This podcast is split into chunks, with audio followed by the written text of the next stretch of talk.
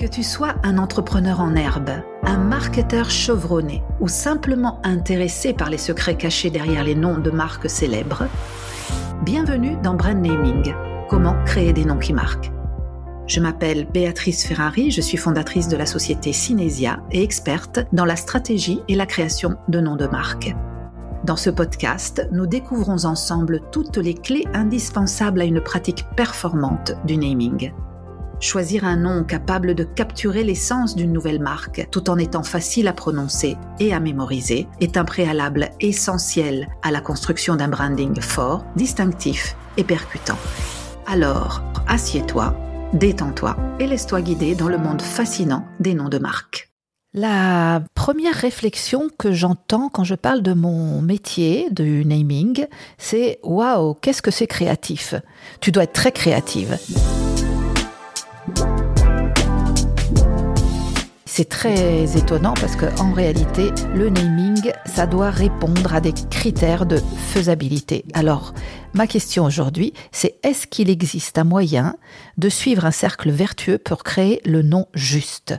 Et je vais t'expliquer les critères de faisabilité du naming circle parce que effectivement, ces critères permettent de mesurer l'efficacité d'un nom de marque. Donc la créativité, évidemment, on l'utilise quand on fait du naming, mais ça n'est pas un critère d'évaluation du nom. On peut pas dire le nom est bon parce qu'il est créatif, parce que ça veut rien dire et parce que ça change l'idée du créatif d'une personne à l'autre. Alors, voyons voir un petit peu comment on peut introduire des critères dans le parcours de développement d'un nouveau nom. La majeure partie du temps, tendance à penser que le nom est bon quand il est court, quand il est facile à prononcer, quand il fait comprendre tout de suite de quoi il s'agit et quand il est capable de captiver ou de séduire le client. Alors, je t'invite à imaginer les marques, les noms, les marques d'abord, qui, font partie de ton histoire, celles qui te plaisent le plus, celles qui sont dans ta vie depuis toujours, ou bien même celles qui ont émergé plus récemment. Et concentre-toi sur le nom de ces marques. Est-ce que tu crois que les noms de ces marques répondent effectivement à cet euh, objectif d'être court, facile à prononcer, euh, faire comprendre de quoi il s'agit. Et c'est là où c'est important de faire la différence entre la marque et son nom. La vérité, c'est que la majeure partie des noms sont, souvent incompréhensibles, pas forcément captivants, parfois très longs, parfois même difficiles à être prononcés. Donc, allons voir un petit peu quels sont ces critères de faisabilité, comment les harmoniser. Le premier critère, c'est la propriété intellectuelle, le droit des marques. C'est-à-dire qu'il est fondamental de vérifier que le nom que tu as choisi pour ta marque est disponible comme marque de propriété, hein, si tu peux l'enregistrer et le défendre, et que tu peux avoir une exclusivité d'utilisation de ce nom dans ton secteur d'activité. Alors, on peut imaginer la partie juridique, c'est, on peut imaginer aussi euh, des noms qui existent, mais la partie juridique, ça doit répondre à une disponibilité de produits, donc le, le, nom doit être libre dans une des 45 classes de produits ou services où tu dois faire ta vérification et sur chaque territoire. Et il doit aussi répondre à des critères d'adéquation, c'est-à-dire que le nom ne doit pas décrire de façon générique ton activité ou ton produit. Si tu choisis un nom qui est nécessaire à la description de ton, de ton activité ou de ton produit, certainement tu ne pourras pas la défendre. C'est intéressant de prendre comme exemple la marque booking.com, qui est une marque connue aujourd'hui, qui pourtant a eu énormément de difficultés à être enregistré comme nom de marque. Donc ils ont réussi à enregistrer booking.com en entier, c'est-à-dire booking avec le point et le com, parce que le mot booking, qui est euh, réservation, ne peut pas être, ne peut pas appartenir à quelqu'un qui fait euh, de son métier de la réservation, euh, dans ce cas-là de d'hôtels, etc. De, il faut, enfin leur, leur activité c'est la réservation, le booking. Donc booking, si tu vas voir sur internet, avec booking, le mot booking, tu peux trouver beaucoup de sociétés qui font du booking, ok? Et c'est pour ça que personne n'a le droit dans ce domaine d'activité de s'approprier du nom. Donc eux, ils ont réussi à devenir célèbres parce qu'ils ont, ils ont eu un service performant et parce qu'ils ont beaucoup communiqué. Mais le nom de la marque, c'est booking.com. ok? Parce que le, mot booking, ils ne ils peuvent pas empêcher les autres d'utiliser ce, ce nom-là. Et ils ont mis plus de 10 ans donc à obtenir l'enregistrement de cette marque. Donc, quand on repart sur l'idée du critère juridique, et ce qui est important, c'est que ton nom soit libre pour pouvoir être utilisé. Donc, avant de l'utiliser, tu vas vérifier s'il est libre et ensuite tu vas l'enregistrer. Euh, le risque aussi, c'est que si tu ne vérifies pas de façon la plus correcte la disponibilité de ton nom, quelqu'un peut te faire euh, une poursuite juridique et euh, t'obliger à changer le nom et à recommencer depuis le début. Le critère juridique, c'est le critère le plus fondamental qui te permet après d'être propriétaire du nom sur une période de 10 ans. Tu payes pour avoir le nom pendant 10 ans et c'est renouvelable à l'infini. C'est le critère, le critère fondamental du naming circle qui est la base pour construire une marque de valeur. Le deuxième critère, c'est le critère linguistique. Linguistique, c'est effectivement, on en a parlé tout à l'heure, la prononciation du nom, la facilité de prononciation au niveau national et international, donc la facilité aussi de d'exportation du nom dans toutes les langues où tu, où tu dois communiquer. Là aussi, on peut être un petit peu moins sévère sur la prononciation qu'on ne, doit l'être au niveau juridique. Le niveau juridique, comme je disais, c'est la base. Au niveau linguistique, on peut être un petit peu plus tranquille dans la mesure où on peut communiquer. Un exemple est, la marque Dazone, la plateforme spécialisée dans la diffusion de sport, qui écrit euh, D-A-Z-N, donc qui a priori n'est pas forcément facile à prononcer, mais à partir du moment où tu fais de la communication sur YouTube, enfin sur les plateformes en tout cas, ou même de la publicité, mais disons pour rester dans des investissements plus contenus sur les réseaux sociaux, tu prononces ton nom et tu enseignes la prononciation du nom à ton public.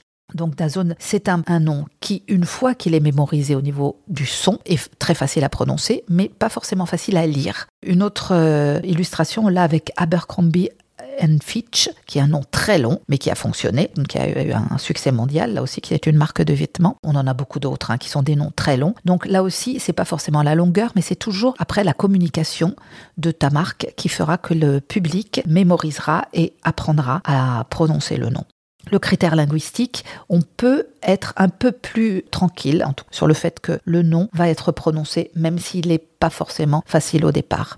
Birkenstock, c'est un autre, exemple de mot a priori imprononçable, mais qui, une fois qu'on apprend à le prononcer, est tout à fait prononçable. Birkenstock. Moi, je dirais qu'au niveau linguistique, entre une et cinq syllabes, on arrive parfaitement à communiquer. Et donc, il ne faut pas imaginer que le nom est bon uniquement s'il fait une ou deux syllabes. Hein. On a beaucoup plus de possibilités. En fait, on a euh, la possibilité d'abréger les noms quand effectivement le nom donne la possibilité. Mais euh, si je parle de Birkenstock, il n'y a aucune possibilité d'abréger. Ou même Coca-Cola, c'est quatre syllabes, hein, c'est pas très court, c'est pas un nom, c'est pas ce qu'on appelle un nom court. Donc euh, en fait, ça devient une mélodie, une mélodie dans, dans notre imaginaire. On arrive parfaitement à le mémoriser. On passe au, troisième critère qui est le critère marketing. Je le laisse en dernier parce que c'est le plus évident. En fait, quand on crée un nouveau nom, on a tendance à considérer uniquement le critère marketing, c'est-à-dire la cohérence du nom à notre projet. Ok? C'est-à-dire je me demande si effectivement le nom euh, dit quelque chose de mon projet ou raconte mon projet est cohérent avec ma marque, voilà, avec la marque que je veux créer. Et je le laisse en dernier parce que c'est le critère le moins bien compris et c'est le critère qui nous porte à souvent à décrire notre euh, offre dans le nom. On a tendance à vouloir euh, faire dire au nom tout ce qu'on voudrait raconter sur la marque. Et évidemment, ça n'est pas possible. On l'a déjà vu dans un épisode précédent. Le marketing, c'est surtout la cohérence du nom avec la marque que je veux construire ou avec une marque qui existe déjà si je fais un nom de produit. Une cohérence plus au niveau symbolique. C'est-à-dire que si je prends un nom comme euh, symbolique qui peut être euh, Carrefour pour un supermarché. Il ne raconte pas du tout l'idée du supermarché, mais l'idée par exemple d'un Carrefour qui est l'idée d'une rencontre, l'idée de, c'est plus au niveau symbolique le fait d'être ensemble, de se retrouver à un Carrefour, euh, l'idée de quelque chose qui circule aussi, qui circule bien, donc de circuler au milieu des linéaires d'un supermarché par exemple. En tout cas, c'est très c'est très symbolique. Si par contre j'essaye de trop être spécifique, une marque comme Royal Canin Par exemple, qui est né pour des produits pour les chiens, a évolué parce que c'est une marque qui a évolué et qui est présente dans le monde entier et qui vend des produits aussi pour les chats. Donc ça devient incohérent. Donc le niveau marketing qui pourrait paraître le plus simple, en réalité c'est le plus complexe. Ça ne veut pas dire raconter ta marque et expliquer ta marque, mais trouver un mot qui peut être alors absolument symbolique de tes valeurs ou même complètement inventé, mais qui à travers sa mélodie est cohérent avec les valeurs que tu veux euh, transporter. J'ai toujours l'exemple de Kodak, hein, qui est nom inventé par excellence, mais aussi Google. Hein. C'est des, des, noms qui, même s'ils ont une origine et une explication, ils ont une cohérence plus à travers des sons qu'à travers un message. Maintenant, pour repartir sur le naming circle, c'est l'idée d'harmoniser ces trois critères qui, en réalité, n'ont rien à voir entre eux. La difficulté, c'est que ce sont trois formes d'approche mentale complètement différentes, trois universités. Hein. Si moi je fais du droit, euh, je veux faire de la propriété intellectuelle, je vais faire euh, des études juridiques. La linguistique, je vais faire des études de lettres, le marketing, des études d'économie. Donc, c'est vraiment trois approches complètement différentes, mais qui nécessairement doivent être harmonisées au niveau du nom. La créativité, ça n'est pas un critère, c'est nécessaire, mais en ce qui concerne la création des noms de marque, la créativité, c'est une, créativité que moi j'appelle très contrainte au milieu de ces trois critères. Et c'est une créativité contrainte parce qu'il y a beaucoup de, mots que je ne peux pas utiliser comme nom de marque. Et ce qui est intéressant au, euh, niveau du naming circle aussi, c'est que ça représente ce qu'est la création de noms de marque par rapport à la création de texte. C'est-à-dire, on a affaire à du droit des marques, le fameux petit R qu'on voit à côté des, noms enregistrés. Et là, on pourra l'approfondir dans un, nouvel épisode, la différence entre le R, le C, le TM, etc., tous ces signes qu'on voit sur, euh, sur euh, les marques, c'est la différence entre le droit d'auteur et le droit des marques. Quand on fait des noms de marques, on a affaire à du droit des marques qui est très sévère et très contraignant.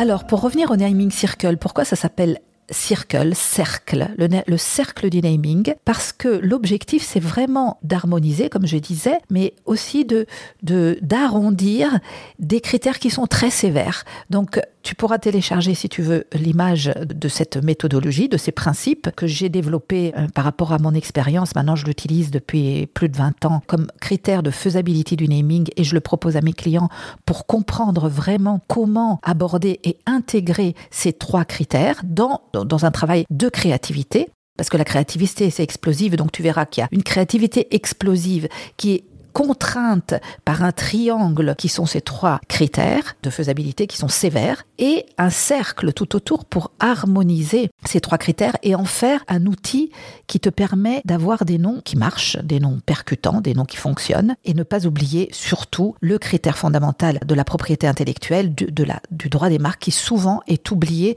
au profit des critères marketing et linguistiques. Donc euh, voilà, je t'invite à, aller dans les liens au-dessous de cet épisode et tu trouveras le naming circle et tu pourras le visualiser. Donc je te donne rendez-vous au prochain épisode pour explorer des nouvelles facettes du naming. Je t'assure qu'il y en a beaucoup, beaucoup à découvrir. À bientôt.